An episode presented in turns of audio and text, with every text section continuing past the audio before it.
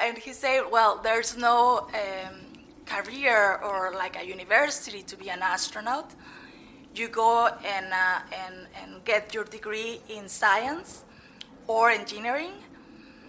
And that's the two most uh, uh, qualified uh, um, backgrounds um, that NASA requires for astronauts. T minus 10, 9, 8, 7, 6, 5. Engines up and burning. 2, 1, 0, and liftoff.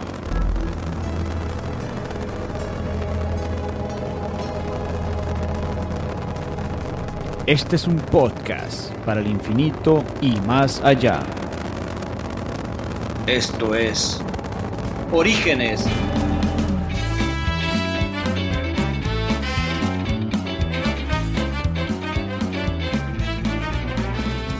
Hola, ¿qué tal? Yo me llamo Procopio Ramos Bauche y esto es Orígenes.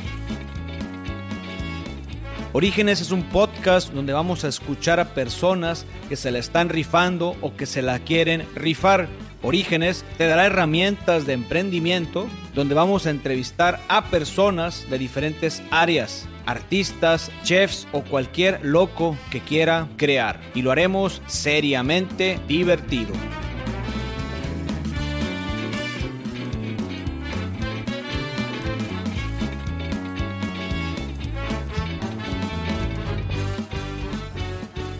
Good morning, good afternoon, or good night. Buenos días, buenas tardes, or good night. And thank you for being here at Orígenes Podcast.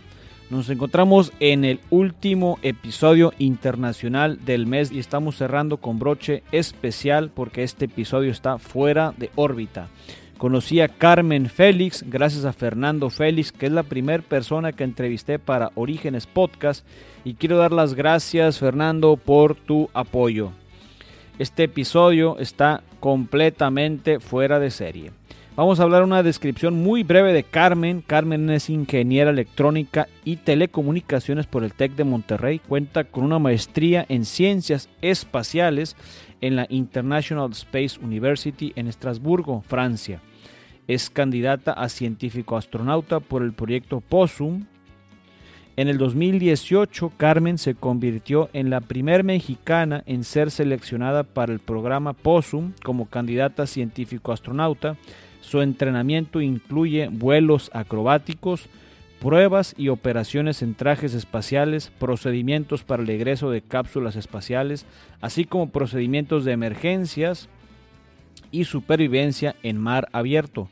En octubre de 2018, Carmen participó en la campaña de microgravedad de la National Research Council Canadá, CNRC-NRC, probando experimentos del MIT en cero gravedad, trajes especiales y prendas con sensores, sensores biomédicos de la Agencia Espacial Canadiense, las cuales enviaron al espacio para su uso en la Estación Espacial Internacional.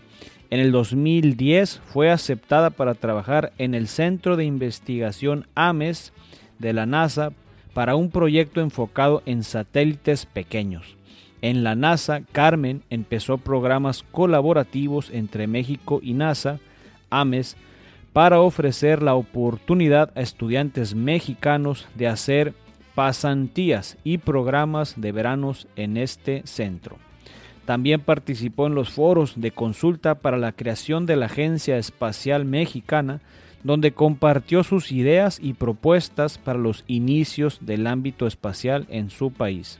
Carmen Félix vive en los Países Bajos y ha estado trabajando para diferentes organizaciones internacionales en el ámbito espacial como la Asociación Internacional para el Desarrollo de la Seguridad Espacial, una organización que se enfoca en el desarrollo científico y de seguridad en todos los sistemas espaciales.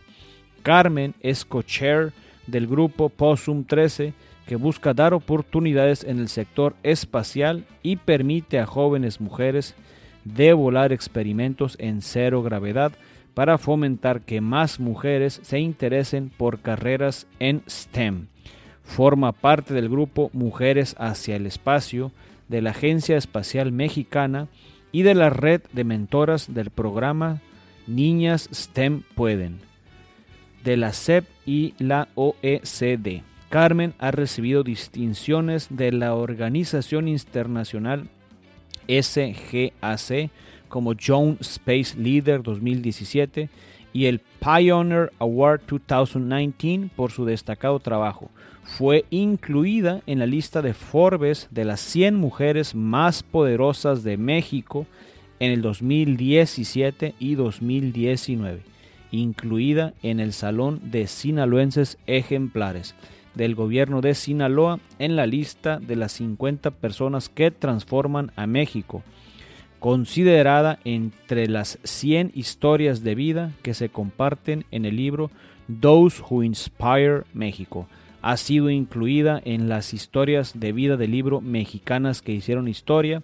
Fue ganadora del premio Mujer Tech 2019 por el Tech de Monterrey e incluida en las 75 Exactex más destacadas en el 2020. Carmen disfruta inspirar a las nuevas generaciones y ayudar a los niños a alcanzar sus sueños. Se ha presentado en noticieros, revistas y programas de radio a nivel nacional e internacional. Disfruta el show.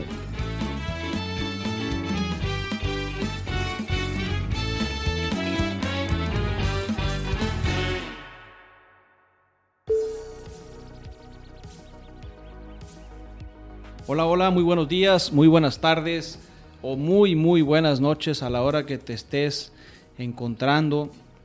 Gracias por estar aquí. Posiblemente en este momento te estás, estás escuchando este episodio en algún lugar fuera de nuestra tierra.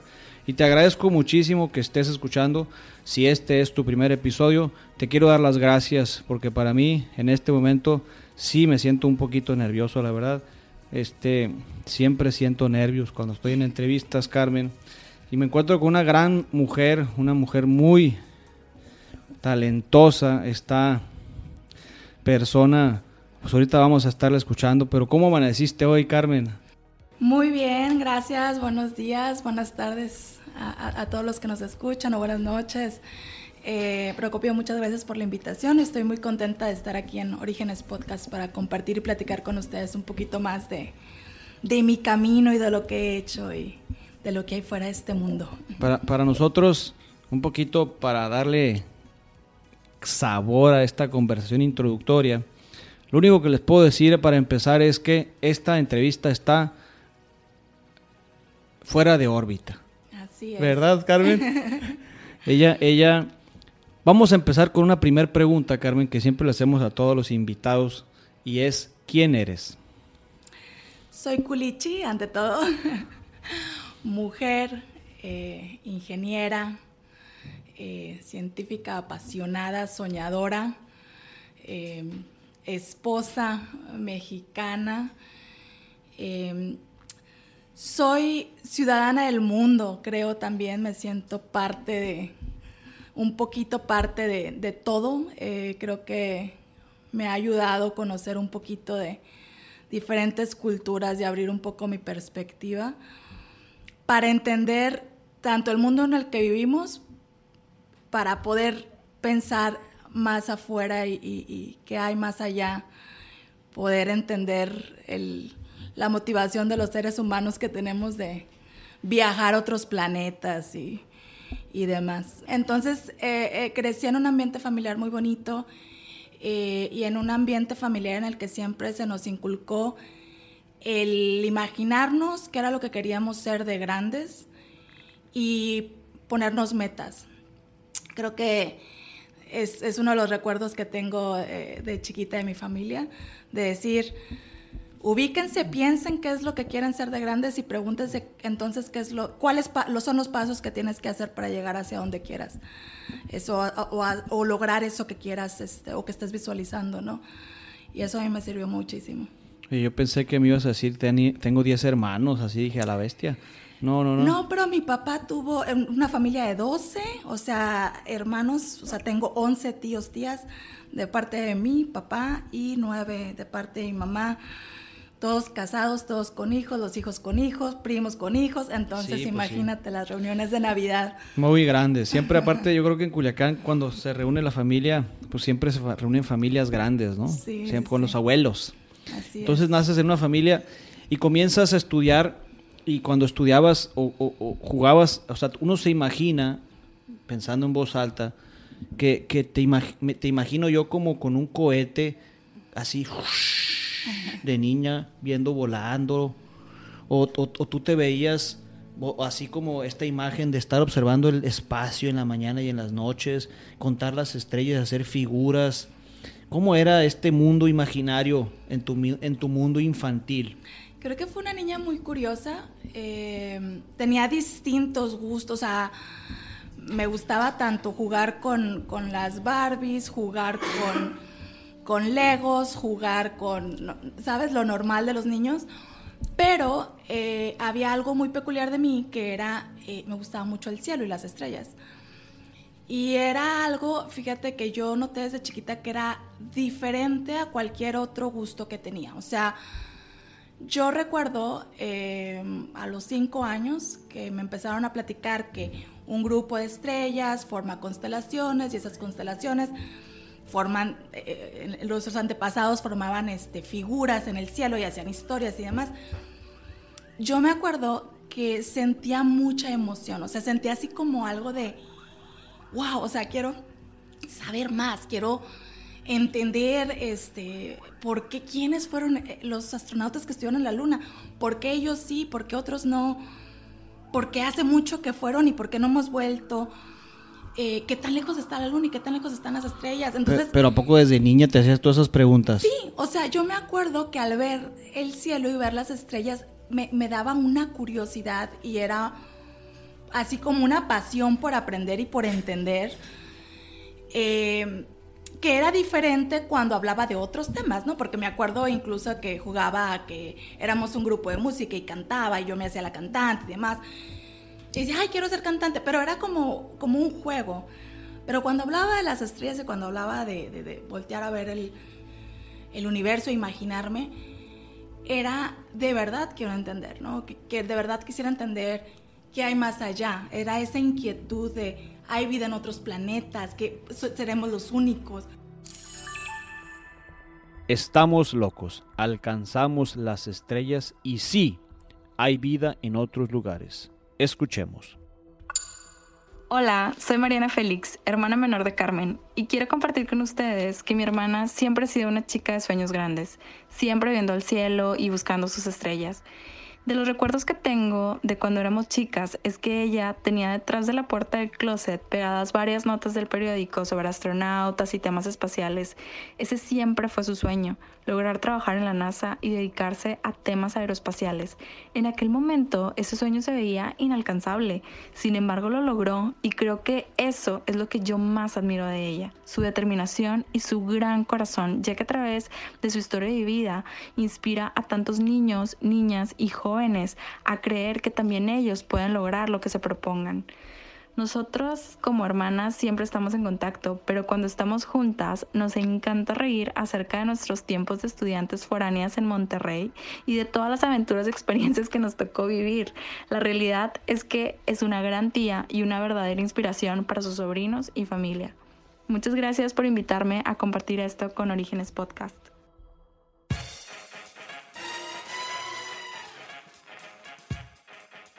Recomendaciones.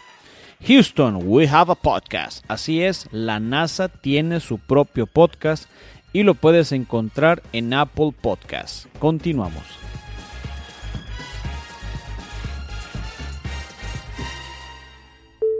Eso yo siempre lo sentí muy, muy diferente. Entonces, desde pequeñita supe que, que- que había una pasión referente a- al tema espacial.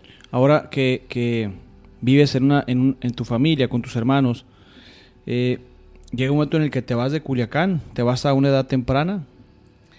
Sí, yo eh, a los 17 años fui a un congreso, eh, me tocó ir a un congreso, estaba yo aquí estudiando en Culiacán, y había un congreso de, unos estudiantes de Monterrey iban a ir a- a NASA en Houston, iban a hacer una serie de visitas. Y, y, yo me acuerdo que dije, yo quiero ir. Y en ese momento yo estaba, me había metido al primer semestre de ingeniería, perdón, de comercio internacional. ¿Por qué? Porque no había aquí en Culiacán una ingeniería aeronáutica o aeroespacial. Se me había cruzado por la mente estudiar astronomía, pero también me desanimaron mucho, aunque no había aquí en Culiacán, me, me desanimaron mucho de, bueno, astrónoma no, no vas a tener trabajo, ¿no? Entonces estudié comercio el primer semestre y durante ese semestre recuerdo que me enteré de unos chavos que iban a ir desde Monterrey a la NASA y yo me aventé y me fui. Pero para esto tuve que convencer a todos mis maestros porque era época de exámenes. ¿Y cómo convenzo a los maestros de comercio a que me dejaran ir a un congreso, a un viaje con físicos industriales que ni siquiera conocía? Pues me aventé. Yo, eh, es, es mucho cuando hablan de que cuando tengas fe des el paso sin pensar cuál va a ser el resultado, simplemente confiando. Yo no sé cómo los convencí, a lo mejor me vieron el entusiasmo, la pasión, no sé. Me dejaron ir, me hicieron todos los exámenes en un mismo día me aventé. Y, y, al llegar allá, este, me di cuenta de las oportunidades en un rango, en un ámbito, en un sector que era el que me apasionaba. Y, al tener todas estas oportunidades y, de, por ejemplo, escuelas que estaban ahí en exposición, hablando de sus programas estudiantiles, este, una serie de exposiciones en las que yo veía, por ejemplo, que era lo que estaban haciendo los rusos, los japoneses, los este, de, India, todo en el sector espacial, era, era, se estaba celebrando justo por, por casualidad un Congreso Mundial del Espacio. Y entonces digo, bueno, eh, todo esto no, no, no me llega toda esta información en México. Y lo que hice fue hablar y preguntar y pedir consejo a la gente que estaba ahí. Y entonces regreso y digo, me voy a ir a estudiar ingeniería me voy a ir y este me voy a meter de lleno a una ingeniería y fue cuando llevabas un semestre nada más llevaba un semestre y este llegando acá eh, terminé obviamente el, no lo dejé incompleto terminé el semestre de comercio pero al siguiente semestre ya estaba me fui a Monterrey y ya estaba estudiando ingeniería en electrónica y telecomunicaciones oye y toda esta historia que me acabas de compartir a mí se me venía a la mente Tú vienes de una familia de personas que, que estaban soñando también en llegar a, a ser ingenieros y no lo lograron. Y tú dijiste, yo lo voy a lograr. O sea, ¿de dónde sale toda esta inspiración para aventarte? Eh, mi papá es ingeniero, mi mamá es eh, química farmacobióloga. Y mis tres hermanos mayores estudian ingeniería, el primero ingeniería civil, los, los otros dos ingeniería industrial pero ninguno de ellos, de los mayores, había salido de Culiacán a estudiar fuera, ¿no? Eres la mujer valiente de casa. Sí, y, yo al principio dije, lo primero que dije, pues a lo mejor mi papá no me va a dejar porque pues, soy la niña y mujer y la, la. Pero vuelvo a lo mismo, yo creo que cuando he dado el paso es como que siento muy claro lo que quiero y, y lo hago. Muchas veces pues no sé cuál va a ser el resultado, pero me animo a dar el paso. Eh, yo recuerdo que, cuando dije, pues me quiero, quiero este, salir de, comercio, cambiarme de carrera, literal, eh, con 17 años, y yo le hice todo un programa este, con proyecciones, qué era lo que iba a necesitar, los costos, el eh, vivienda, pedí beca, me dieron la beca, o sea, tramité todo y luego yo llegué con todo este plan con, con mis papás y les dije, a ver, tengo esto, esto eh, ya tengo dónde voy a vivir, esto, ta, ta, ta, ta, ta. Entonces, siempre he sido muy eh, eh, lógica y muy este, estructurada. Estructurada exactamente para hacer las cosas.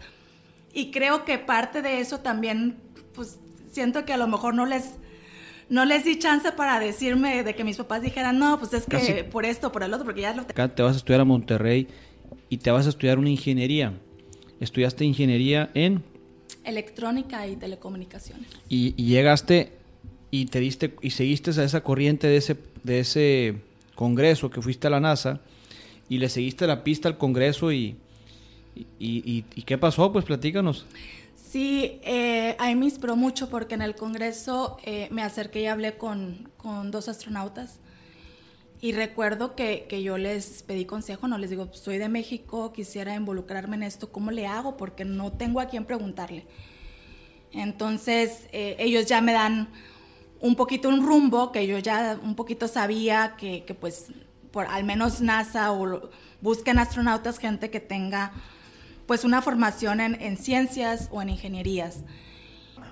Debido a esa plática, pues yo me inspiro para, pues para sí, cambiarme de carrera y, y seguir mi rumbo. Empiezo en inglés. la ingeniería. They, they talk in English. Sí, And a what, lo- uh, a okay, los let's let's try años, eh, let's try to to, to let's try to remember the the, call, the, the that chat and tell and, and try to speak as we be as, as as you are. How old are you? Seventeen. 17. yes. Okay, and what happened in the in the in the in the talk?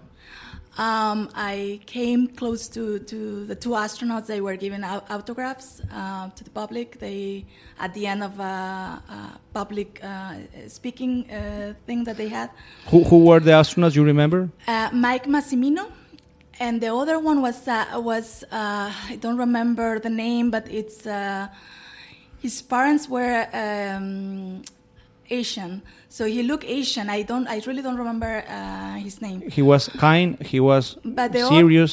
I- The other one was Mike Massimino, who is the astronaut that uh, appears in the Big Bang Theory, Okay. that talks to, uh, um, um, that goes to space with uh, Howard. Okay. So he he appears in the in, in the show several times. Um, but he talked to me, and I, I came and say, you know, I, I'm from Mexico. Um, I would like to get closer How to old are you? the space He, sector. he, he asked your old, your age. Uh, n- no, but he asked me if I was already studying something, and I say, um, well, I'm starting university. I didn't mention I'm studying com- uh, Okay. international commerce, uh, whatever. I, I just skip that.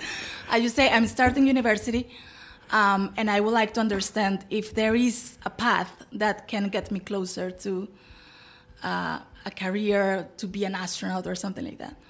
Wow. And uh, he explained. I, I am feeling like uh, like I am in the in the in the, in the moment, yes. and I and you're 17, and wow. And he said, well, there's no um, career or like a university to be an astronaut. You go and, uh, and, and get your degree in science or engineering. And that's the two most uh, uh, qualified uh, um, backgrounds um, that NASA requires um, for astronauts. Ok, regresamos y, y pasó esa escena en ese momento. ¿Y tú qué pasó? ¿Qué sentiste? Dijiste, ya encontré la información. eh, eh, sentí que me dieron un, me encaminaron hacia algo, ¿no? Y déjame decirte que, bueno, eh, eh, tenía 17 años cuando pasó esa plática, pero yo desde los 12 años, que recuerdo era a la- inicios cuando tuve acceso a internet en mi casa, eh, recuerdo que una de las primeras cosas que hice cuando tuve el internet fue meterme a pues los sitios de NASA, que era lo único que yo conocía que pues se acercaba al espacio. Ahora sé que hay muchísimas organizaciones que hablan y, y se dedican al sector espacial. Pero pues en ese entonces dije NASA. Vamos a ponerle ¿y un paréntesis. ¿Cuáles son los requisitos para ser astronauta? Y Va- los anoté. Vamos, vamos a responder dos preguntas. Primera, ahora que ya tocaste el tema, ¿dol- ¿cuáles son los sitios que hay para, para investigar más allá que solamente la NASA? Eh, hay muchos países que tienen lo que sería la NASA de los otros países, ¿no? O sea, una institución que se dedica al sector espacial, por ejemplo, Canadá, eh, la Agencia Espacial Canadiense. En Europa existe lo que es la, la Agencia Espacial Europea y pues al ser la Unión Europea hay ciertos países, miembros de la Unión Europea, que forman parte, no todos, pero varios países de la Unión Europea forman parte de la Agencia Espacial Europea y tienen centros de investigación en estos distintos países y cada país aporta algo distinto al programa espacial. Por ejemplo, en Alemania se tienen el, el centro de entrenamiento de los astronautas europeos y tienen eh, los centros de control donde monitorean eh, la Estación Espacial Internacional. En Francia tienen eh, los headquarters de, de- de la Agencia Espacial Europea. En Holanda tenemos eh, la parte, el, centro técnico de la Agencia Espacial Europea, es donde pues, se hace más eh, la parte de rovers y, técnico, y en Italia se hacen partes, eh, se, se manufacturan, digamos, ciertas partes de robótica y demás. Shauna Pandia comparte una iniciativa Possum 13 donde Carmen pertenece. Hi there, my name is Dr. Shauna Pandya, and I am a physician from Canada, a scientist astronaut candidate with Project Possum, as well as an ambassador and chair for strategic directives with Possum 13. For those of you who don't know, the Possum 13 is a talented group of 13 female scientist astronaut candidates, and we all serve as global ambassadors to help increase opportunity and representation for students, especially young women with a passion for space, science, and exploration. Through a combination of initiatives and mentorship, we help promote opportunities and interests for these groups. I hope you'll check us out. You can find us online at Project Possum 13 on Instagram. Entonces cada país tiene así como su, su Su partecita que, que, que aporta. Entonces, volvemos a la plática. En, en esta parte, investigaste de qué es lo que tengo que hacer para ser astronauta. Sí, y y, eso, eso me ayudó mucho. Me ayudó mucho porque tenía 12 años y nunca, 12 años. así es, nunca lo olvidé. Entonces, no, yo recuerdo que con ese, con ese consejo que me dieron este, pues, mis papás de, de niña, de decir, ok, ¿qué quiero ser? Entonces yo, ay, pues quiero dedicarme al sector espacial y, ay, me encantaría ir a la luna y demás. Y, y cuando, y cuando me dicen, Pero no lo veían como un sueño de ser bombero, ser policía, algo así, o lo veían algo realista, o lo veían como un juego de una niña chiflada, como todos Yo- los niños yo- chiflados. Sí, o sea, yo creo que siempre dije, pues, ay, le gusta, pero yo, yo, de verdad es que yo creo que nadie se imaginó que realmente lo fuera a, a perseguir ese sueño. A los 12 años, entonces, perdón, me perdí en la historia. ¿A los 12 años qué te pasó?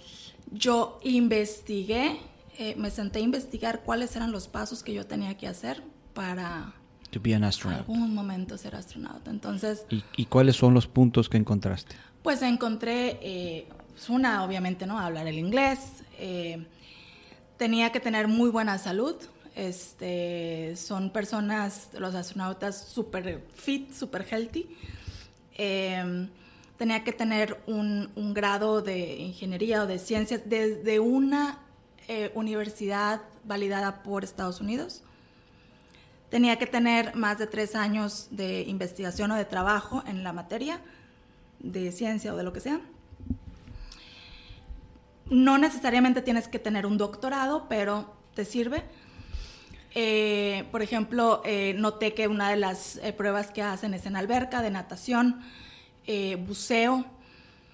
Y la última que leí era, tienes que ser ciudadano americano.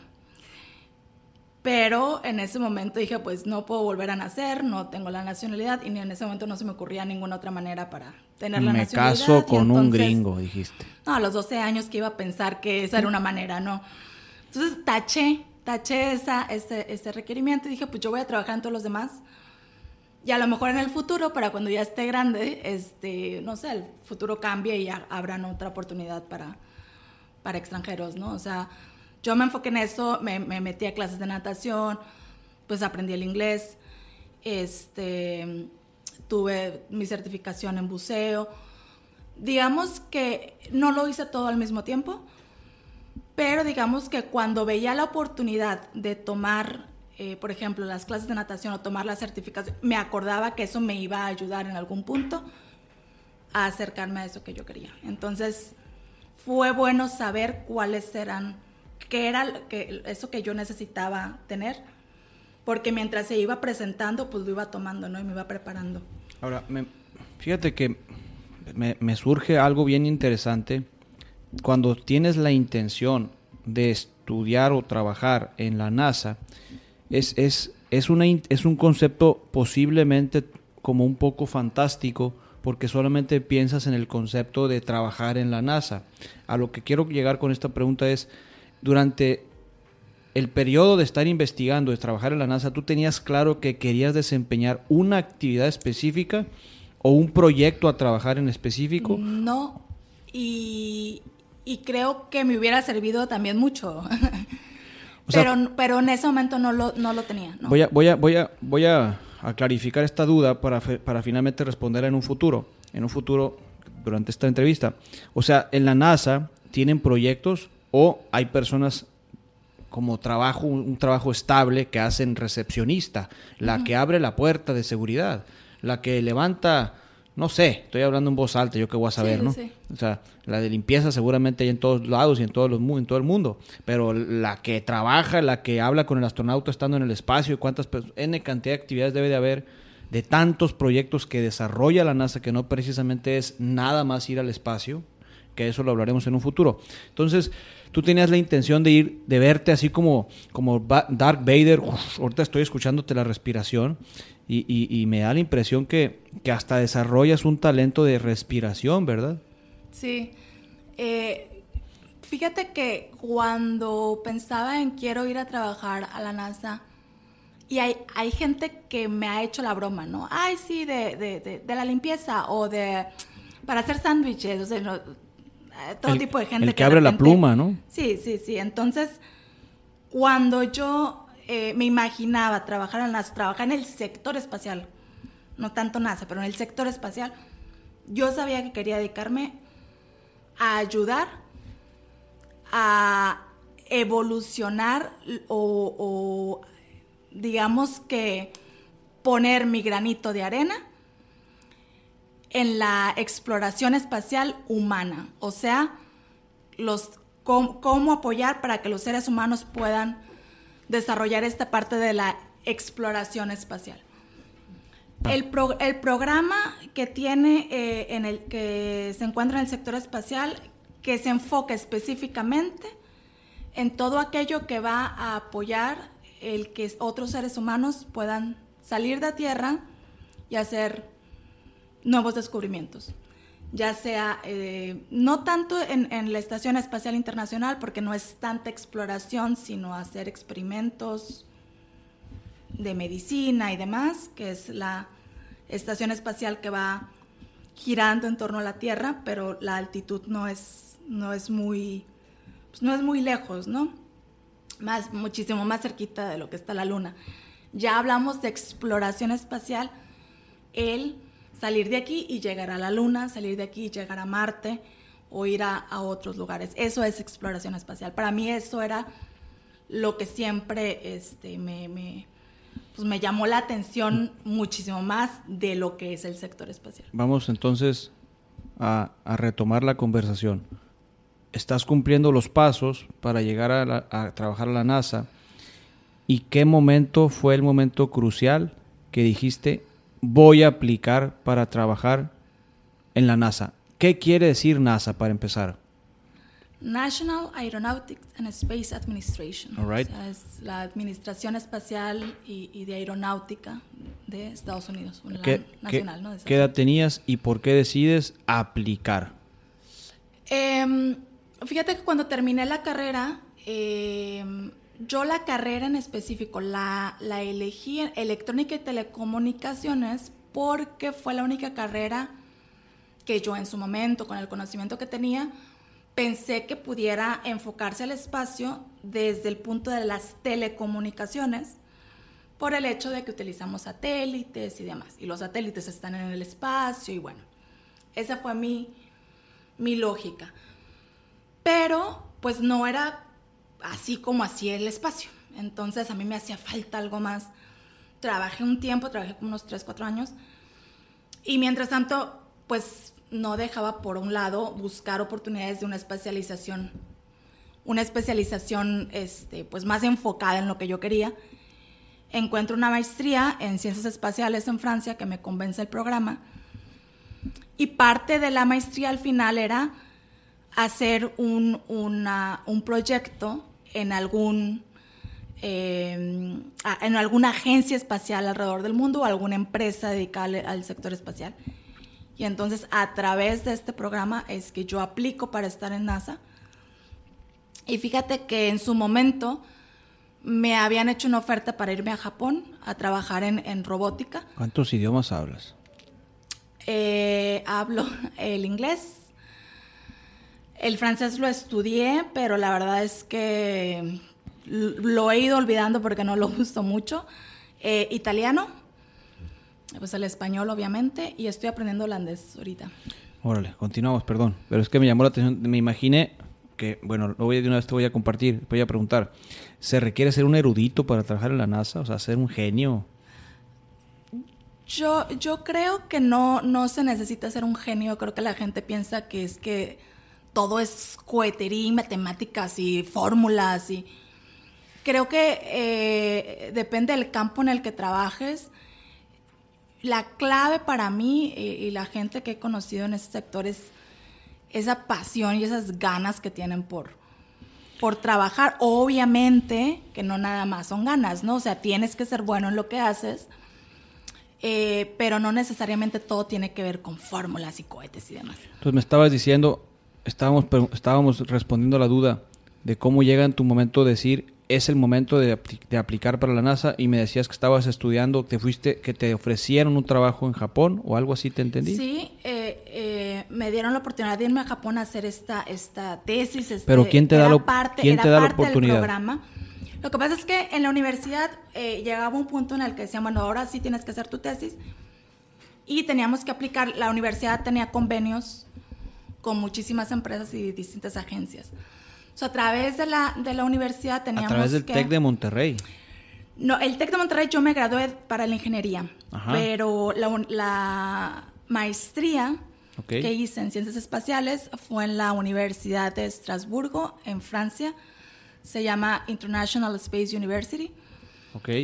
Y eh, es completamente enfocada a lo espacial, no hay otra cosa que se hable más que... ¿Estabas becada o estabas pagando? Becada, Así es. Eh, Nada más que te, te pagaban la estancia, ¿tú te pagaste la estancia o...? Obviamente yo tuve que pagarme una parte. Eh, fíjate que en el momento en el que yo aplico para, para la maestría, pues yo estaba trabajando aquí ya, bueno, en Monterrey, ya tenía yo, era independiente, ya me pagaba yo mis cosas, tenía rato trabajando y todo, pero seguía con esa inquietud de, de especializarme en el espacio. Entonces, cuando encuentro esta oportunidad, eh, meto mi solicitud y les pido una beca. O sea, yo escribo ahí que pues obviamente no puedo pagar todo yo, bla, bla, bla. Ya, habías cumplido todos los requisitos, nueve, diez requisitos. Eh, para entrar a la universidad de estas... Ah, para la maestría me refiero. Sí, sí.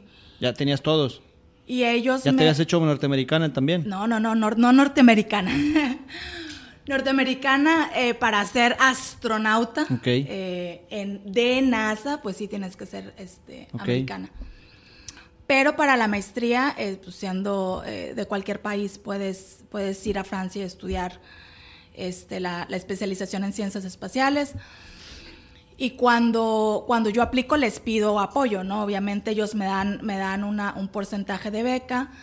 El gobierno francés incluso averigüé y encontré que en ese entonces, ahorita no sé si lo sigan haciendo, pero eh, nos daba el gobierno francés por ser extranjeros una por medio de un programa una cantidad de dinero para pagar parte del hospedaje y comidas y demás.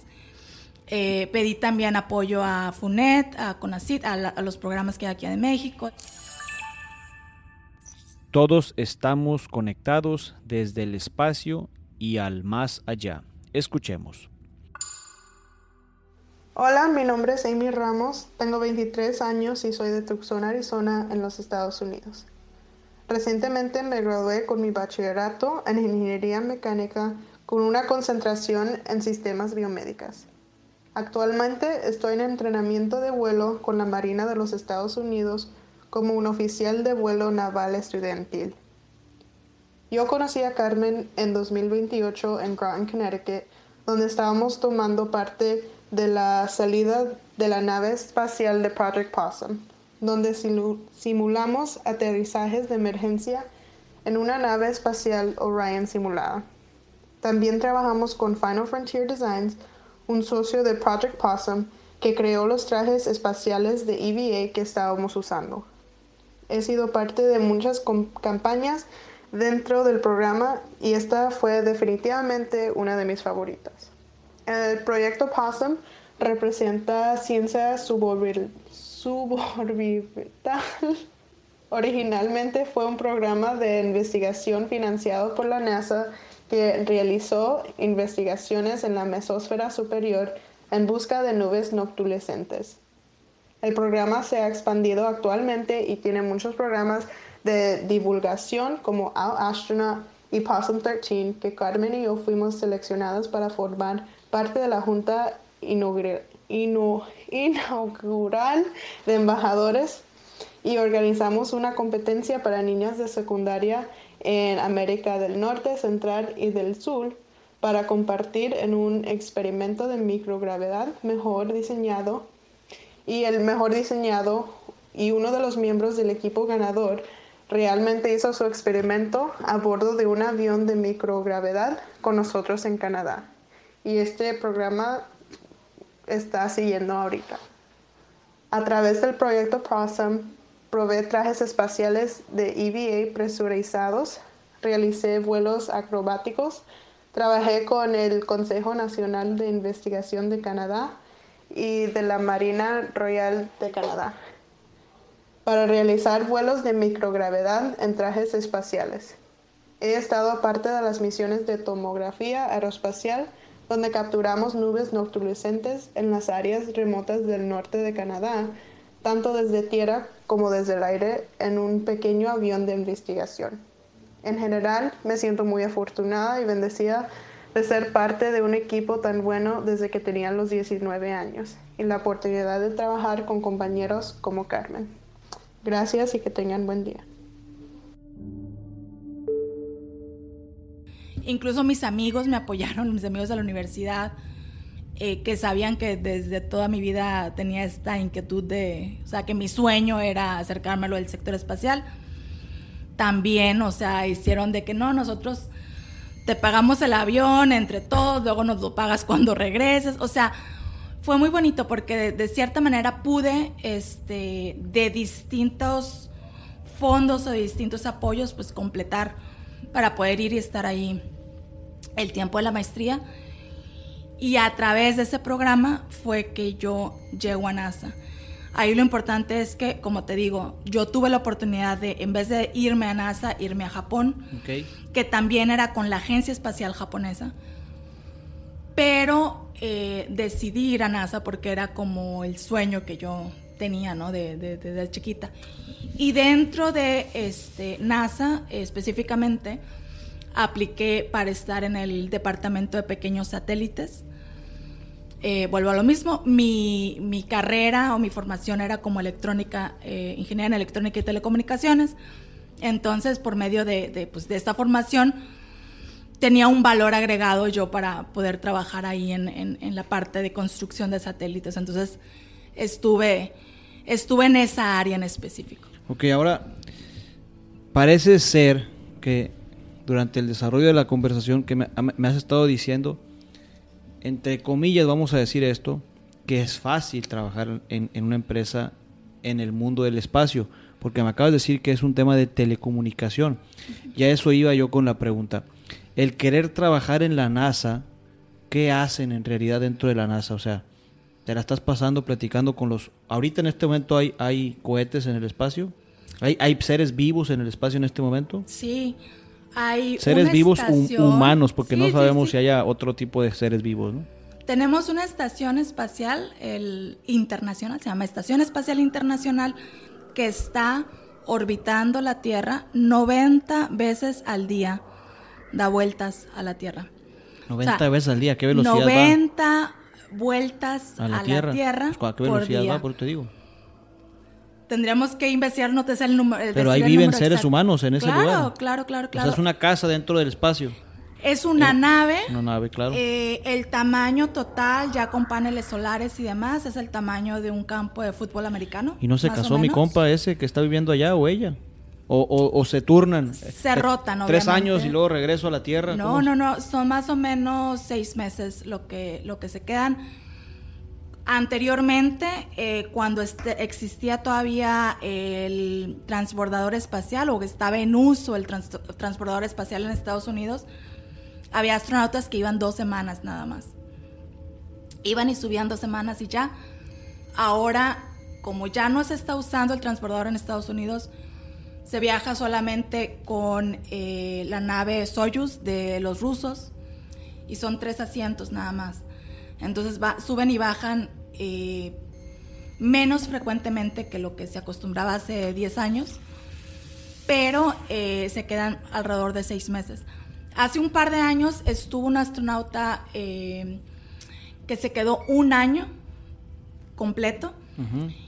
Pero fue muy interesante porque hicieron una, una investigación y el motivo por el cual lo dejaron un año era él tiene un astronauta gemelo, o sea, es un gemelo que los dos son astronautas, los dos ya habían ido al espacio y cuando nace empieza a decir que quieren estudiar los cambios en los genes, en las células, toda la parte que pasa en el cuerpo humano y demás, para poder entender en viajes, por ejemplo, a Marte, todos los cambios en, un, viaje, un viaje de duración más larga, ¿no? O sea, te vas a Marte, pues llegas en seis, ocho meses, y luego te quedas dos años en Marte y luego regresas, o sea, en un tiempo prolongado, ¿cuáles son los efectos para el ser humano, ¿no? De gravedad cero o de gravedad reducida. Entonces, seleccionan a, a estos astronautas para enviar a uno al espacio, y dejar al otro gemelo en tierra y poder monitorear, como son gemelos idénticos, poder monitorear qué tanto cambian los genes de esta persona en el espacio en comparación a, que si se queda aquí en tierra, ¿no? Eh, el astronauta Kelly. Y él eh, ya regresó y, ya sacó un libro, de hecho. El libro se llama Endurance, eh, si lo quieren buscar, Scott Kelly eh, fue capitán de la Estación Espacial Internacional. Y es muy interesante porque, pues gracias a él también ha habido eh, un más eh, desarrollo o entendimiento de lo que es los cambios en el cuerpo humano. Por ejemplo, ahora podemos saber que en los astronautas hombres hay más cambios o hay más, son más propensos a que haya cambios en los ojos, en la vista, que en las astronautas mujeres. Lo que ya sabemos, por ejemplo, pierdes eh, calcio, pierdes masa muscular porque no estás utilizando, pues no estás caminando, no estás utilizando los músculos, estás simplemente flotando. Es como si estuvieras acostado por un año, pues vas perdiendo esa fuerza ¿no? de tus músculos. Eh, para lo cual tienen medidas este, para contrarrestar eso, que es hacer ejercicio dos horas al día, este, tienen ciertas cosas para que no les pegue tanto, pero aún así, después de un tiempo al regresar a tierra, tienen que tener una, fisioterapia y recuperación. ¿no? O sea que eh, me quedé pasmado de lo que me dijiste. Se me surgieron, me surgieron varias, varias inquietudes. Entonces, los proyectos que se desarrollan dentro de la NASA son, tenemos varios proyectos trabajando. En este momento hay cuatro, cinco, seis o muchos proyectos a la vez. O, o en la NASA aparte de ser un trabajo fijo, eh, pues cuáles son estas actividades que hace una persona ordinaria que va a trabajar a la NASA.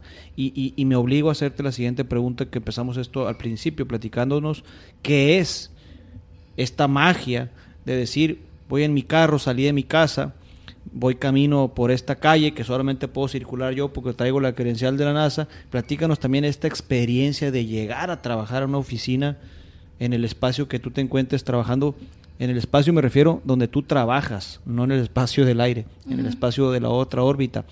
Eh, entonces, respondiendo a las dos preguntas, ¿no? Primero, ¿cuáles son los proyectos que se desarrollan para poder inspirar o darle un mensaje más específico a una persona que tenga posiblemente esa edad que tú tenías a los 12 años, que no tenga tan vaga esta idea?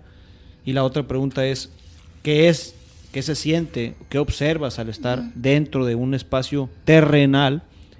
Trabajando para una compañía tan importante como la NASA? Sí, mira, hay, varios eh, puntos ahí. Eh, hay que considerar que la NASA es un organismo gubernamental de Estados Unidos. Eh, al ser un organismo gubernamental, obviamente hay ciertos niveles a los que tú como extranjero no puedes accesar. Hay algo que se llama ITAR en Estados Unidos, que es este, la tecnología que por eh, digamos, la clasifican como ITAR y es secreta o es este eh, digamos, americana, ¿no? Entonces, si hay un proyecto tecnológico, que, en realidad NASA tiene muchísimos proyectos de desarrollo de tecnología junto, incluso trabaja junto con, los organismos de defensa nacional, eh, que tenga ITAR, tú como extranjero tendrías ciertas limitaciones, ¿no? Entonces, eh, yo entro, con el tiempo que estuve en NASA, entro como extranjera, entro eh, a través de, pues de un convenio que se tenía con una institución extranjera. Y esto, y esto pues me permite accesar a ciertos proyectos que no tenían esta barrera o esta etiqueta de, de ITAR. Em, o sea, entiendo que ITAR es solamente para los extranjeros. ITAR es solamente para los nacionales americanos, porque es, es, tecnología americana y evitan esta parte de transferencia de tecnología o eh, vaya que te vayas a robar algunos datos que, pues son para ellos defensa nacional. Entonces, eh, sí había, yo recuerdo, eh, una, una distinción entre eh, qué tipo de proyectos podías accesar o qué tipo de edificios a lo mejor podía yo accesar. Incluso en mi batch había este cierto color, un puntito. Eh, eh el gafete para el español. En el gafete. Para, para que la gente notara, por ejemplo, con ese color que yo era extranjera. Entonces, incluso... ¿Hay mucho extranjero en NASA? Eh, fíjate que en el centro en el que yo estuve, NASA tiene nueve diferentes centros. Cada centro se, se especializa en, en, algún tema. Eh, pero yo estuve en el centro de NASA Ames, en el centro de investigación de NASA Ames en California. Y ahí, por ejemplo, trabajan mucho lo que son pequeños satélites. Eh, uno de sus fuertes son pequeños satélites. Tienen túneles de viento para hacer pruebas con, con aviones y demás. tienen la parte de astrobiología, que checan también, por ejemplo, si iríamos a buscar vida en Marte, qué, tipo de elementos son los que estamos buscando y demás. Pero si te vas a Houston, por ejemplo, Houston, we have a problem. Houston es completamente eh, la parte humana, ¿no? Astronautas, este, el centro de control de misión, cómo se habla de aquí a la Tierra con los astronautas.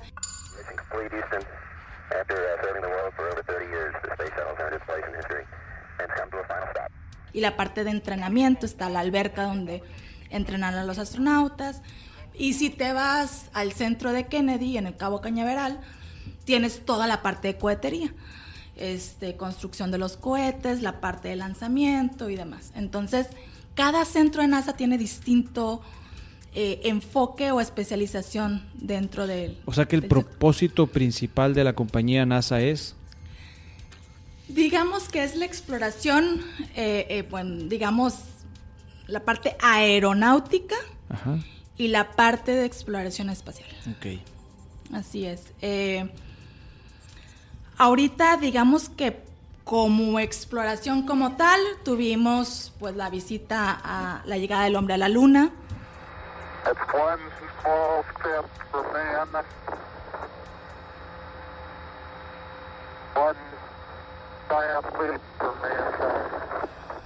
Eh, mucha gente dice, ¿cuál fue el motivo? ¿Para qué fuimos a, la luna? Y...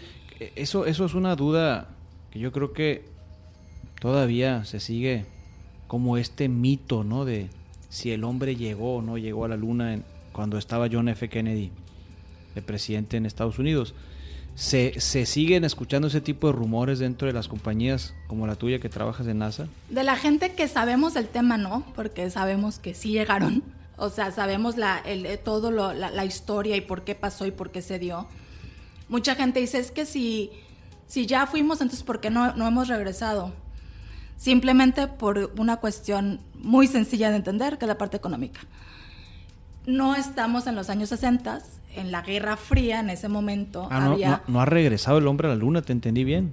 No ha vuelto a la luna. No hemos vuelto después del... del ¿1900 qué? De los años 60, ¿Sí? 70. Eh, John F. Kennedy no fue el que... Así es. Eh, John F. Kennedy fue el que anuncia o decreta y da la orden al país de eh, hacer eh, pues todo este programa para llegar a la, a la luna, ¿no? Este, echa a andar lo que es el proyecto Apolo.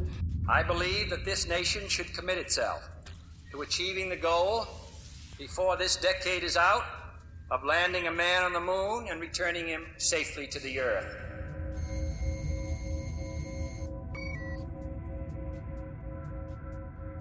Ahora, hay que entender que en esa época pues estaba la Guerra Fría y había una lucha entre la Unión Soviética y Estados Unidos por probar quién era la potencia mundial. En una situación de guerra, en una situación en la que dos potencias lo único que quieren es establecerse como potencia mundial, podrás entender que tanto la Unión Soviética como Estados Unidos no escatimó en gastos para poder eh, cumplir el objetivo. Hay gente que trabajaba día y noche, día y noche sin parar para poder hacer realidad el Apolo. Entonces, en, una, en, el plazo de una década, ¿no? Que fue lo que, lo que dio este de plazo Kennedy. Entonces, ¿Por qué no hemos vuelto a, a la luna? Ahora entenderemos por qué no hemos regresado a la luna, pero primero escuchemos a una colega. Hi, my name is Yvette Gonzalez, and I have known Carmen for over two and a half years. We met at Project Possum doing citizen science work together. So we have trained together and we have even flown in microgravity flights together where we tested scientific experiments and pressurized spacesuits for space. I call Miami home, but I travel about 95% of my time around the world, and that is to go to training, to take courses, and to do and conduct work that contributes to science and space exploration but also to humankind. I've spent the last two decades actually working on human resilience around the world in far, far flung areas where there is conflict, epidemiological outbreaks, active war, and movement of people. And I now bridge that to working in the space sector, meaning that I work on human factors and what people bring to space exploration. And how is it that we will be able to live long term in space? How do our resilience uh, factors and, and what makes us who we are enable us to live long term and work long term in space. I think the exciting part about the work that Carmen and I do together and the kind of science that we're exploring is that it's actually for anyone. What we do is accessible. We bring all of the information that we collect and all of the outcomes and results from the work that we do, which is very intense. But we bring that to students and marginalized and underserved populations around the world.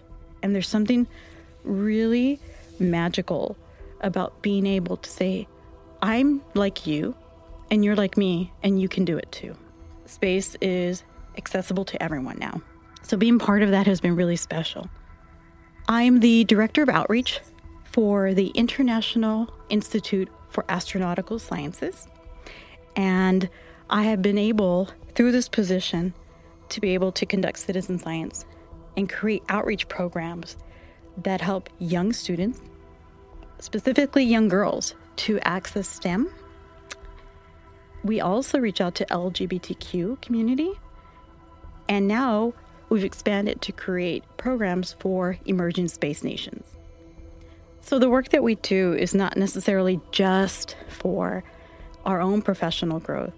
The exciting part is that we're helping others who come from similar backgrounds or even more underrepresented backgrounds to know that they have access to information. And if they have the talent, skill, and passion, they can do what Carmen and I are doing, which is contributing to real science exploration, real space exploration.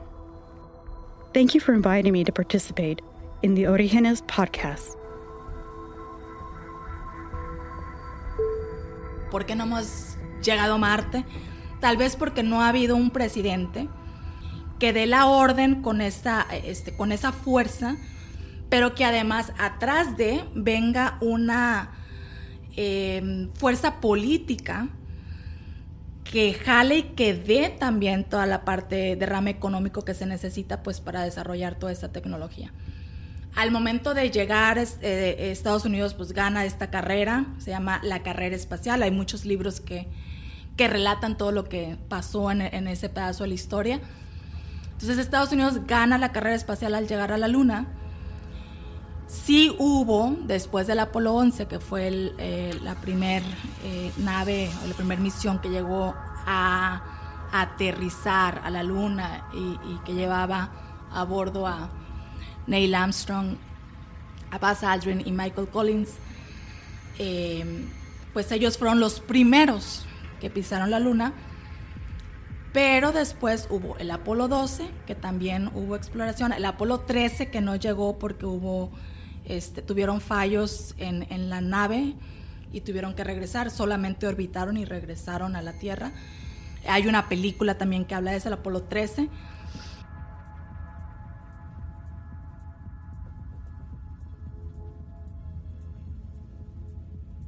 Eh, es, hubo Apolo 14, 15, 16 y 17. ¿Por qué se llaman Apolo? Este es nombre de un dios. De hecho, ahorita tenemos, eh, se acaba de lanzar hace, hace un año la, el proyecto Artemis, que habla de, pues es de la, la hermana en las figuras griegas, la hermana de Apolo, pero en mujer, la diosa Artemis y este, ahora, este proyecto de NASA que se llama Artemis eh, pretende regresar al hombre a la luna, pero llevar en esta misión a la primera mujer que pisa la luna. Vamos, vamos a poner un poquito de contexto de lo que me acabas de decir, para clarificar los puntos, porque finalmente la verdad no me he puesto a leer tantas cosas de la luna, pero lo que te entendí es que solamente el Apolo 11 y tres hombres han tocado la luna en este, de Estados Unidos o, o todos o, o, los próximos Apolos, el 2, el 3 y los que mencionaste, también llegaron ellos a la Luna. También llegaron a la Luna, okay. también hicieron exploración eh, del, del, 11 al 17. El único que no aterrizó fue el 13, 13 okay. porque tuvo problemas. Pero todos los demás bajaron. ¿Pero llegaron a la Luna por ego nomás para decir yo llegué a la Luna o por qué razón había un motivo para llegar a la Luna? Vaya. El motivo para llegar a la Luna desde un inicio. A ver el conejo, era, a ver si se ve o no se ve. Era, era probar que tenía. Eh, que era la potencia mundial, o sea, era una cuestión de la Guerra Fría entre la Unión Soviética y Estados Unidos. Ese era realmente el drive que tenía okay. la misión.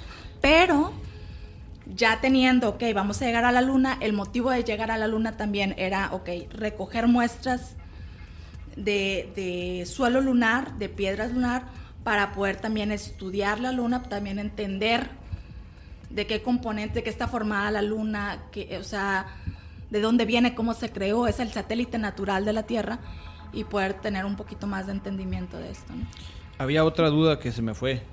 ¿Te acuerdas que te mencionaba el tema de los proyectos que existen dentro de la NASA? Y luego te hice la pregunta de, se me fue, ¿te acuerdas? Este, de Artemis. No, este.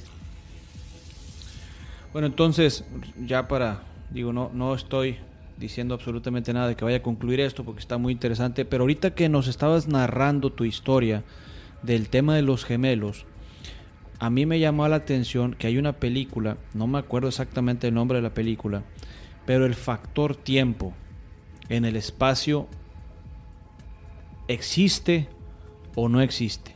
Sí, sí existe. ¿Existe en base a la realidad que nosotros en la Tierra o en, el, en, en su realidad que es el lenguaje de ustedes, de la NASA? Es, es, es, es el tiempo. El punto es que eh, Pero el tiempo, en el espacio vamos hablando, eh, estás eh, viajando a una velocidad muchísimo mayor a la que nosotros, digamos que viajamos junto con la Tierra a la hora de hacer la rotación de la Tierra. O sea, nosotros a mí me gusta imaginar y poner esta, esta, analogía. La Tierra es nuestra nave espacial. Todos estamos juntos en esta nave espacial que es la Tierra porque la Tierra está rotando, está dando vueltas al Sol y junto con todo el sistema solar y nuestra galaxia estamos viajando a través del universo, ¿no? Entonces a la hora de salir de la gravedad de la Tierra, eh, por ejemplo, la Estación Espacial Internacional está dando vueltas a la Tierra, está orbitando a una velocidad mayor. Entonces está este concepto de eh, al viajar a mayor velocidad, digamos que el ejemplo que tú ponías, los, los astronautas gemelos, el astronauta que regresa después de un año a la Tierra, si es por microsegundos o segundos más joven que el astronauta que se quedó aquí en Tierra. Pero es por, por la velocidad a la, que, a la que viajas en el espacio. Digamos Ah. que el tiempo recorre más.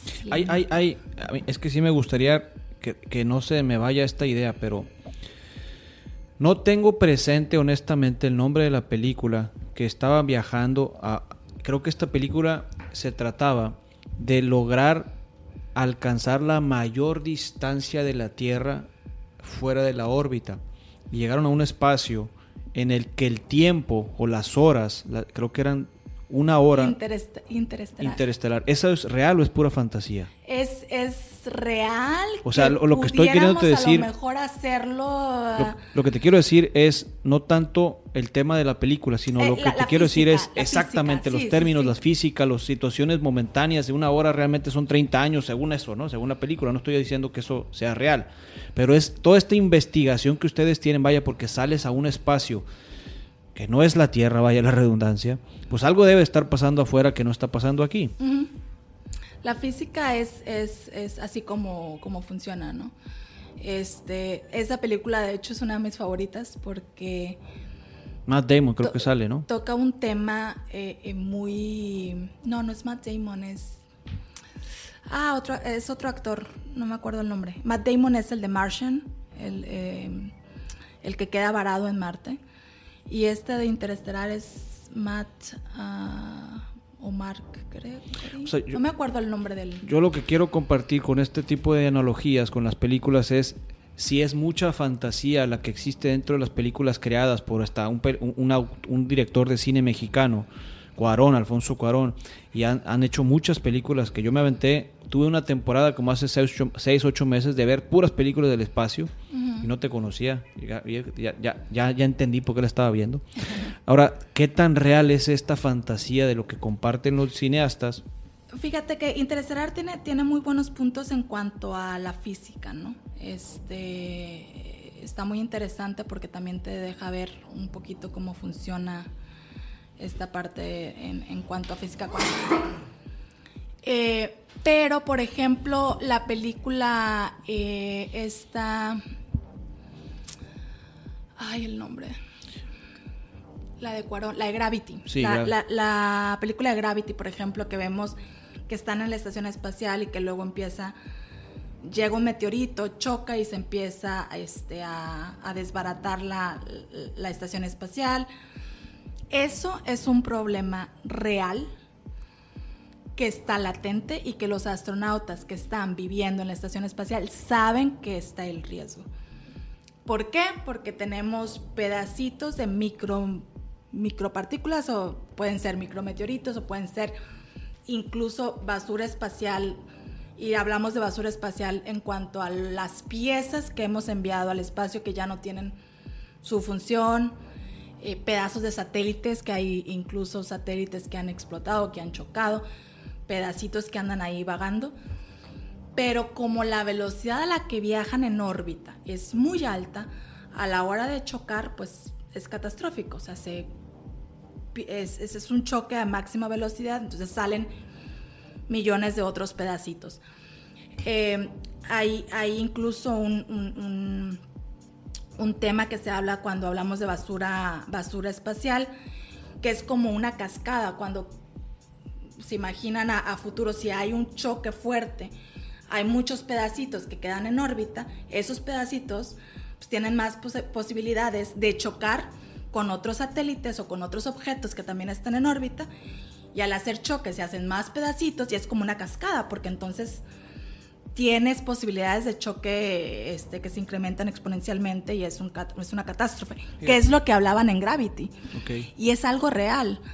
No ha sucedido, eh, gracias a Dios, y tenemos aquí en tierra monitoreo de todos esos pedazos de cierto, por ejemplo, de 20 centímetros o de un metro o así, se van monitoreando. Y la estación espacial en, en ocasiones tiene que moverse, o sea, para arriba o para abajo, para esquivar alguna basura espacial. Eh, pero es un riesgo latente. Eh, no es, por ejemplo, en Gravity eh, se ve que, está el astronauta que tiene que salir de la estación espacial porque se está destruyendo y solo con propulsión ella sola llega hasta donde está la estación espacial china. Eso, por ejemplo, es ficción. O sea, no podría alguien, algún astronauta, solo con propulsión así de, de su unidad eh, eh, de movimiento, llegar de, de, donde está la estación espacial hasta otra órbita o hasta otro punto donde está la estación espacial china, mm, no. Eh, pero el tema de la basura espacial, el tema que se puede llegar a hacer esta catástrofe, sí es real y hay un procedimiento, en, hay un protocolo que los astronautas siguen cuando hay un riesgo de alguna colisión, eh, que ya se ha, efectuado un par de veces en la estación espacial, que ellos tienen que correr a, hay una hay una cápsula Soyuz, que es una de las naves rusas que está eh, atracada ahí en la estación espacial.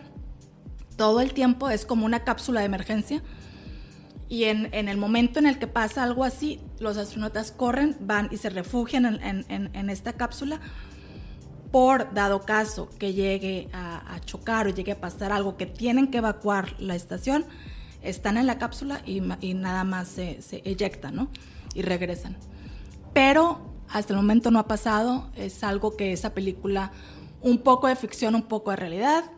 Creo que las películas de Hollywood últimamente han tenido asesoría de gente que se dedica a eso para que tampoco hagan tanta ficción, ¿no? Que sea un poquito y un poquito.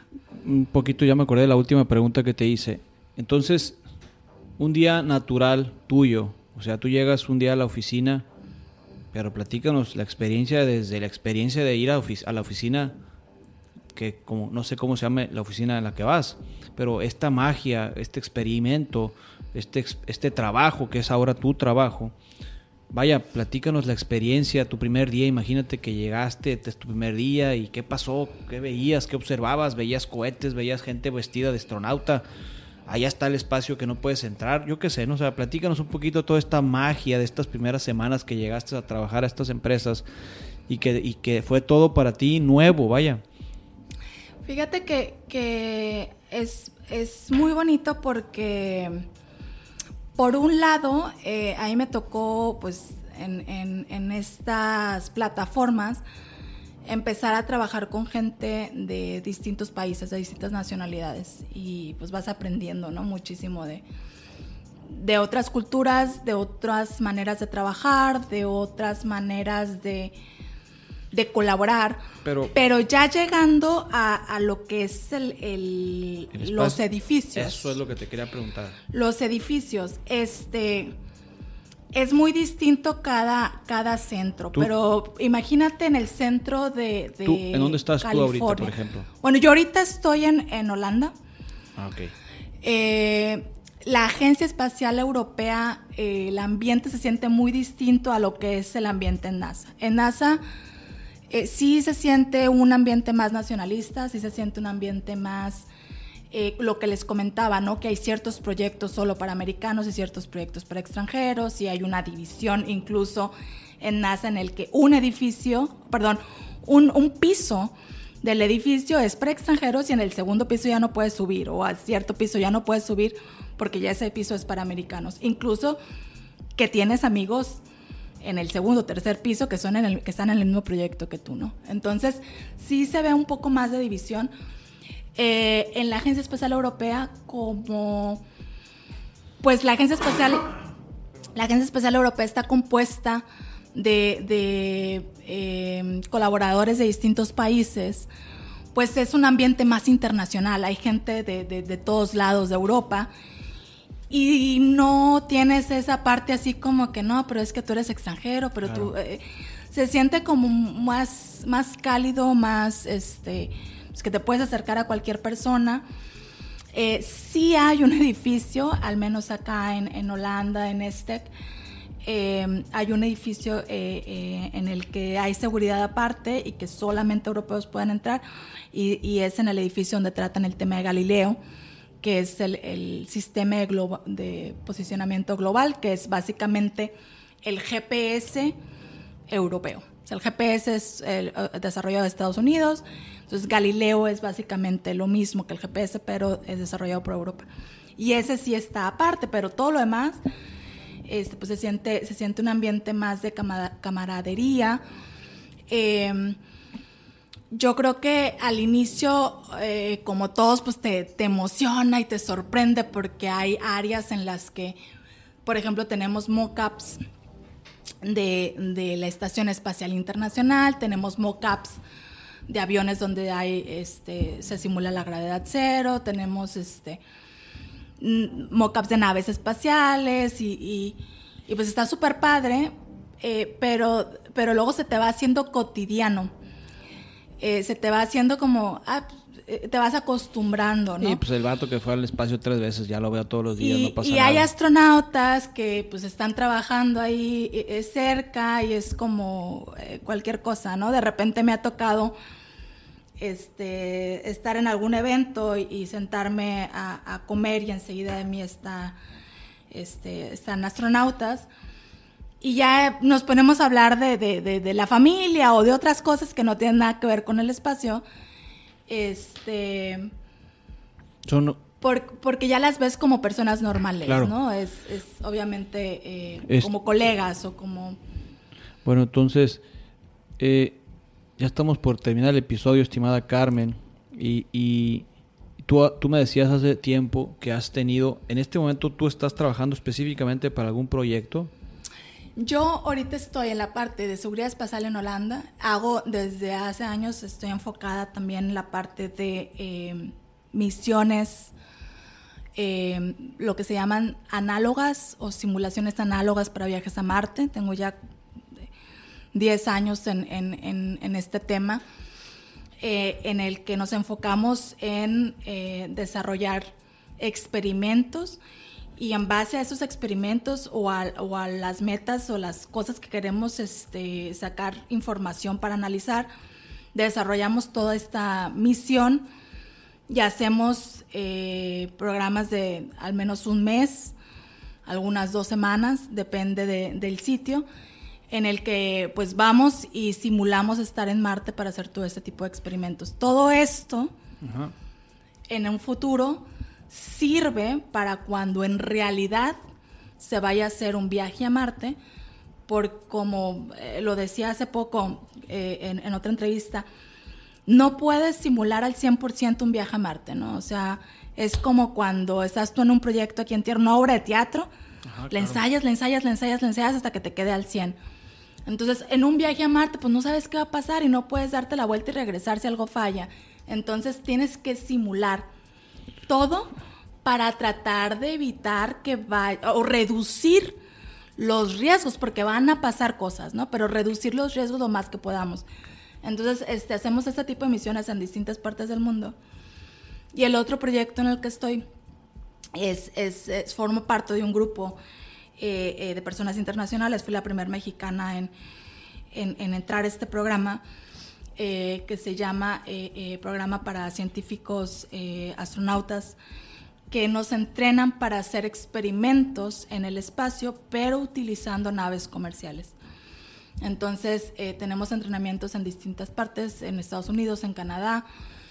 Eh, nos toca entrenar en, en albercas simulando evacuación de las naves, nos toca eh, entrenar en, en aviones modificados para ir alto, volar alto y hacer parábolas y simular este, la gravedad cero, hacer experimentos. Dentro de este programa hicimos algo bien bonito porque hay varias mujeres y recordando los inicios del sector espacial y este tema de pues tratar de dar más oportunidades a las mujeres en este sector de ciencia y, de, y, y del espacio, pues recordamos que cuando se creó el programa Mercury, antes del Apolo, hubo 13 mujeres eh, que eran pilotos, estaban calificadas igual que los astronautas eh, del programa Mercury y solo por el hecho de ser mujeres no las dejaron ser astronautas. Se llaman Mercury 13, incluso hay un documental en Netflix si quieren verlo. 13. Mercury 13. Está muy bonito, es, es un documental, una película. Eh, y entonces esas mujeres, esas 13 mujeres que eran este, pues, top, solo por, por, el hecho de ser mujeres no pudieron. Entonces hicimos un, un, un, grupo de 13 mujeres nosotros, que nos llamamos POSUM 13, y lo que hacemos es tratar de incentivar a las jóvenes, adolescentes, a, a buscar este, eh, su lugar en este, en este mundo de la ciencia y del espacio y el año pasado les dimos oportunidad a que nos mandaran sus propuestas. A nivel mundial. De qué era, a nivel mundial, de qué era, eh, o ideas de qué era lo que ellas quisieran investigar en gravedad cero. O sea, a, a, la hora de que ya estás en el espacio, cómo se comportan los líquidos o cómo se comporta, no sé, la arena, algo que, un experimento. Y el segundo lugar lo ganó una escuela de aquí de Mazatlán este, una escuela de las afueras de Mazatlán que nos mandaron este experimento, ellos trataban de entender si en el espacio, en gravedad cero, la división entre el petróleo y el agua de mar se podía hacer más fácil. O sea, enfocándose en el problema, pues de que teniendo el puerto ahí ellos, ven el problema de, del derrame de petróleo en los claro. océanos. Entonces dijeron, fíjate, estos niños eh, son entre 13 y 17 años, eh, las edades que, eh, que participan y dijeron, hay algo diferente, algún comportamiento diferente en cero gravedad que pueda permitir que el petróleo se, se divida o se, se, pueda limpiar las aguas de, pues más fácil, ¿no? Ganaron el segundo lugar, el que ganó primer lugar fue un, eh, un equipo de Colombia y la capitana del equipo eh, pudo viajar con nosotros, eh, experimentar gravedad cero en un avión modificado desde Canadá el año pasado. Entonces, algo que, que, estamos haciendo también, este año se va a volver a repetir la, la, convocatoria.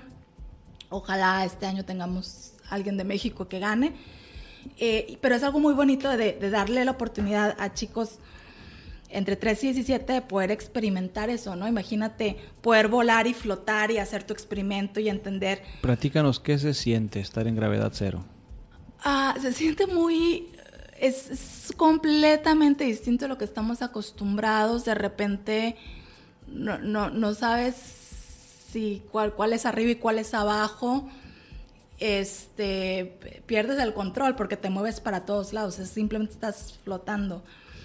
Eh, si no te enfocas, si no te enfocas bien, es muy fácil que te marees este, entonces, hay muchas personas que toman eh, pastillas para el, para el mareo. En este caso, nosotros no, no, nos, no nos dieron, no nos dejaron tomar porque también era parte de entender qué tanto resistíamos ¿no? a, este, este tipo de cambio.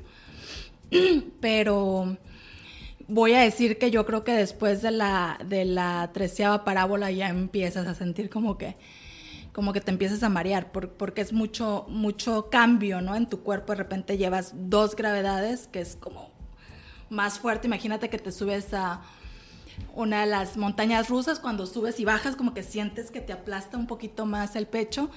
Esa es, esa es una, digamos que dos gravedades, ¿no? O sea, la gravedad que experimentes aquí en la Tierra, la normal es una gravedad, y cuando sientes más fuerza, diríamos que es un poquito más de una gravedad o dos gravedades.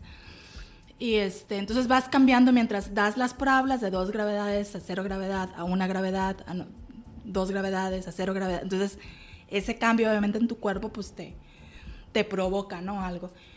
Eh, y también lo que hacemos mucho es eh, certificar, eh, hay una empresa que se llama eh, Final Frontier, que está desarrollando un traje espacial y nosotros le ayudamos a certificar este traje espacial eh, a través de todas las pruebas que hacemos. Entonces nos ponemos el traje, cierran el casco, presurizan el traje, hacemos entrenamiento en el traje.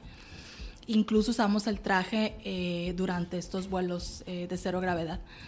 Entonces, eh, esto es algo que, que, que, vamos a seguir haciendo. eh, y que espero eh, que con POSUM 13, eh, con esa iniciativa, pues también podamos, las mujeres que estamos en este programa, incentivar a más chavitas para, para que se acerquen a, a las ciencias y se acerquen a este tipo de temas. Oye, ahorita me decías un poquito de lo que pasa en la NASA y platicando con tus amigos en la NASA ahí comiendo. ¿Qué tipo de bromas son las que suceden así como así como se me ocurre pues de ah, ese es como que o sea, se me ocurre qué tipo de bromas hacen ustedes así entre ustedes pues entre astronautas?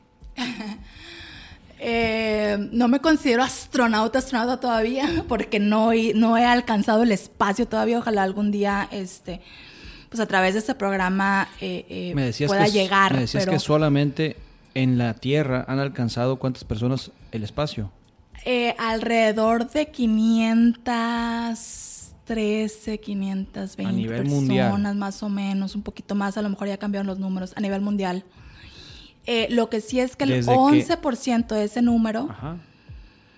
eh, son mujeres nada más, el 11%. Esos esas personas que son más aproximadamente 513 es en toda la era de la Tierra. Sí, o sea, desde que inició el programa eh, espacial. El, pri- el primer humano que, que fue al espacio fue Yuri Gagarin, eh, un ruso, cosmonauta. La otra interesante es que muchas personas no saben, los, as- los astronautas americanos pues, se llaman astronautas. Los rusos les dicen cosmonautas. Los chinos le dicen taikonautas. O sea, cada, cada país tiene, tiene a, a veces una modificación para la palabra astronauta. Pero em, sí, alrededor de 513, 500, un poquito más a lo mejor eh, eh, en los últimos años que haya cambiado, pero el porcentaje de mujeres es, es bajo y es, quisiera que cambiara eso. ¿Y si te marca tu esposo estando en el espacio y le recibes la llamada o cómo funciona la comunicación? Si tienen tiempo para, para llamadas eh, con los familiares, si hay tiempo, eh, cada astronauta pues tiene una, un, un horario, ¿no? De, de Sí. todo lo que vaya a hacer en el día, de trabajo, este, experimentos y demás, y tiene un tiempo libre y tiene tiempo para la familia. También tiene tiempo este, para hablar con los psicólogos. eh, todos los astronautas llevan un seguimiento con un psicólogo y con un médico. Entonces van monitoreando también la salud de ellos. ¿Y las bromas cuáles son? Fíjate que eh, el tiempo que estuve en, en California, cuando estaba en NASA, eh, NASA está dentro del área que se llama Silicon Valley. Y algo que, que me llamaba mucho la atención es la dinámica que se vive el día a día en Silicon Valley, donde puedes salir a los cafés, eh, puedes salir a, a- a- los bares o los lugares eh, eh, donde frecuenta pues, la, la- la gente joven. Y un tema diario es que escuchas esta pregunta de cómo vamos a cambiar el mundo. O sea, es, es las pláticas que se desarrollan son siempre de tú qué haces, qué idea tienes y cómo nos va- podemos unir para cambiar el mundo, cómo podemos hacerle para este problema. Hoy has pensado, fíjate que, que había reuniones cada jueves en los que se invitaba a un visitante o alguien que estuviera en la zona eh, de Silicon Valley, que supieran que, que estaba tal persona o tal eminencia en algo, se, les, se le invitaba a platicar este, qué es lo que esta persona hace y cómo se le puede, se puede involucrar con las distintas personas trabajando, por ejemplo, en Google, en Apple, en NASA, donde tienes todas estas compañías este, trabajando en el mismo lugar más o menos. Este, a mí me encantaba porque decía, cada jueves encontrar a una persona haciendo algo en el mundo distinto, que vaya a este lugar y que se junte con gente trabajando en distintas industrias para poder sacar algo en común. Está, estaba súper padre, porque incluso aunque no se hiciera nada, el simple hecho de, De eh, conversar. de conversar y, y de hacerte pensar y de salirte de, de, sabes, de tu cajita y, y pensar a lo mejor de, de- de distinta manera y escuchar también distintos puntos de vista, era súper eh, eh, motivante. Eh, es algo que yo no he visto replicado en ninguna otra parte del mundo, la verdad. Y, y- y me encanta. Cada que regreso a- al área de Silicon Valley siento esa energía, ¿no? Estimada Carmen, estamos por terminar nuestro episodio. Me siento muy contento. Le quiero dar las gracias a tu primo Fernando Félix, que fue quien me enlazó contigo. Gracias a Fernando, a toda tu familia. Si te queremos seguir en redes sociales, eh, ¿cómo te podemos encontrar? Claro que sí, Astro Carmen Félix en Instagram, en uh, Facebook eh, y en Twitter. Es Astro Carmen Félix con, sin la X en Twitter, pero así me encuentro. Y sabes que de chiquita me decían, bueno, además joven me decían que, que tenía voz de, de reportera de, de radio o de locutora de radio. Estimada Carmen, pues muchas gracias. Estamos terminando el episodio y siempre terminamos con unas preguntas muy sencillas.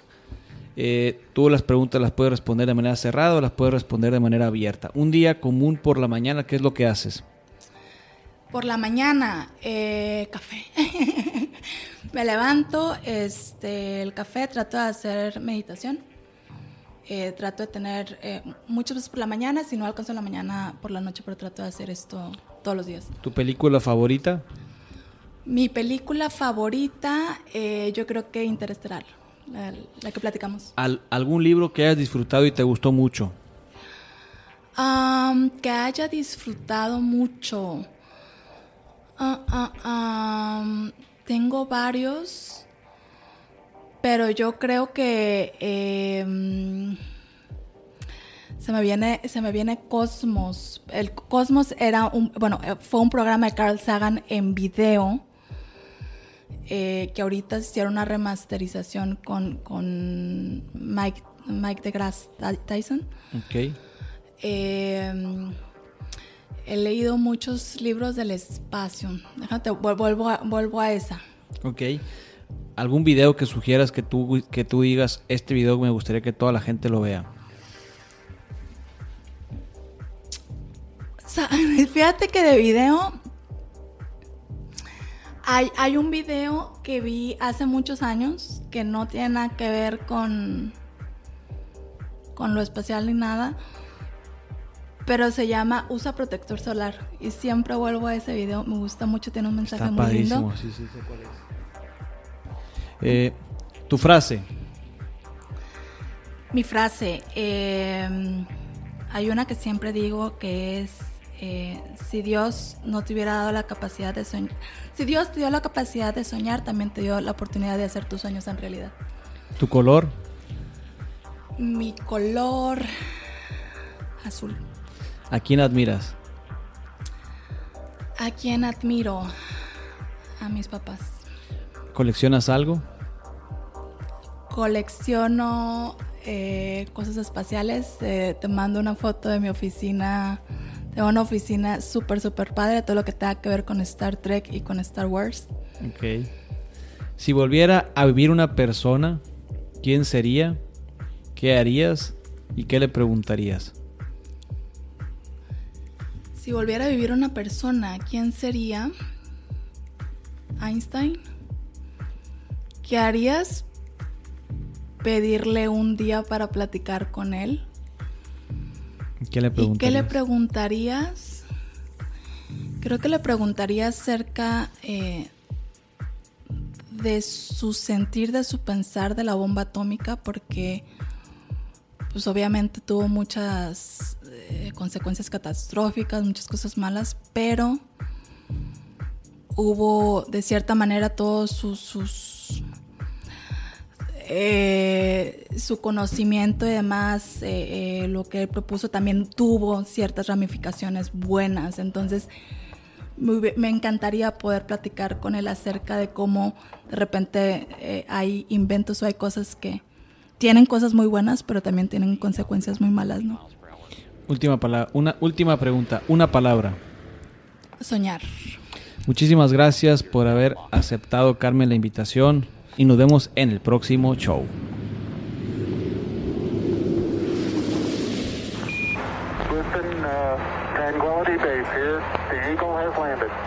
Uh. Welcome home, Columbia. Beautiful, beautiful. You'll have to take it up for hangar, Joe. We're going to dust it off first. Hemos llegado a nuestro último episodio del mes de abril. Muchas gracias a todas las personas que colaboraron en este episodio. Yvette, Shauna, Amy y Mariana, thank you. Y bueno, todo lo bueno se termina. Pero toda la información se queda en nuestras redes sociales. ¿Aún no nos sigues? En nuestra cuenta de Instagram puedes encontrar la historia de la NASA, de los astronautas, de todas las personas que participaron en las voces. Inclusive Carmen nos compartió qué pasos debes de seguir si quieres ser astronauta. Yo soy Procopio Ramos y las noticias para estos siguientes meses de mayo y junio son las siguientes. Primera noticia, número uno. Iniciamos la segunda temporada en junio del 2020. Ahora nuestros episodios tendrán como mínimo 10 invitados y nuestros episodios serán mucho más cortos. Te mantendremos ansiosos e interesado. No te quiero platicar más, pero realmente está muy cabrón lo que vamos a hacer. Está muy chingón y muy complicado, pero lo estamos haciendo y ahí vamos. Segunda noticia se acabaron las entrevistas de uno a uno. Y continuamos con lo y se acabaron también los episodios especiales. Bye bye. Thank you very much. We continue. Tercer noticia. Seguimos con los procosodios. De hecho, yo creo que vamos a estar haciendo más procosodios de todos los aprendizajes que hemos tenido en cada episodio. Porque realmente vamos a entrevistar a gente ya de calibre alto. Y por última, la cuarta noticia y no menos importante, en esta nueva temporada, en la segunda temporada, nacen ocho personajes que ya los tenía en otros proyectos, que ya los pude ajustar a este proyecto de orígenes. Tenemos ocho, por, ocho personajes que los vas a ir conociendo a través del tiempo. Pues muchísimas gracias, raza. Se despide su amigo Procopio Ramos y nos vemos en el más allá. Bye, bye.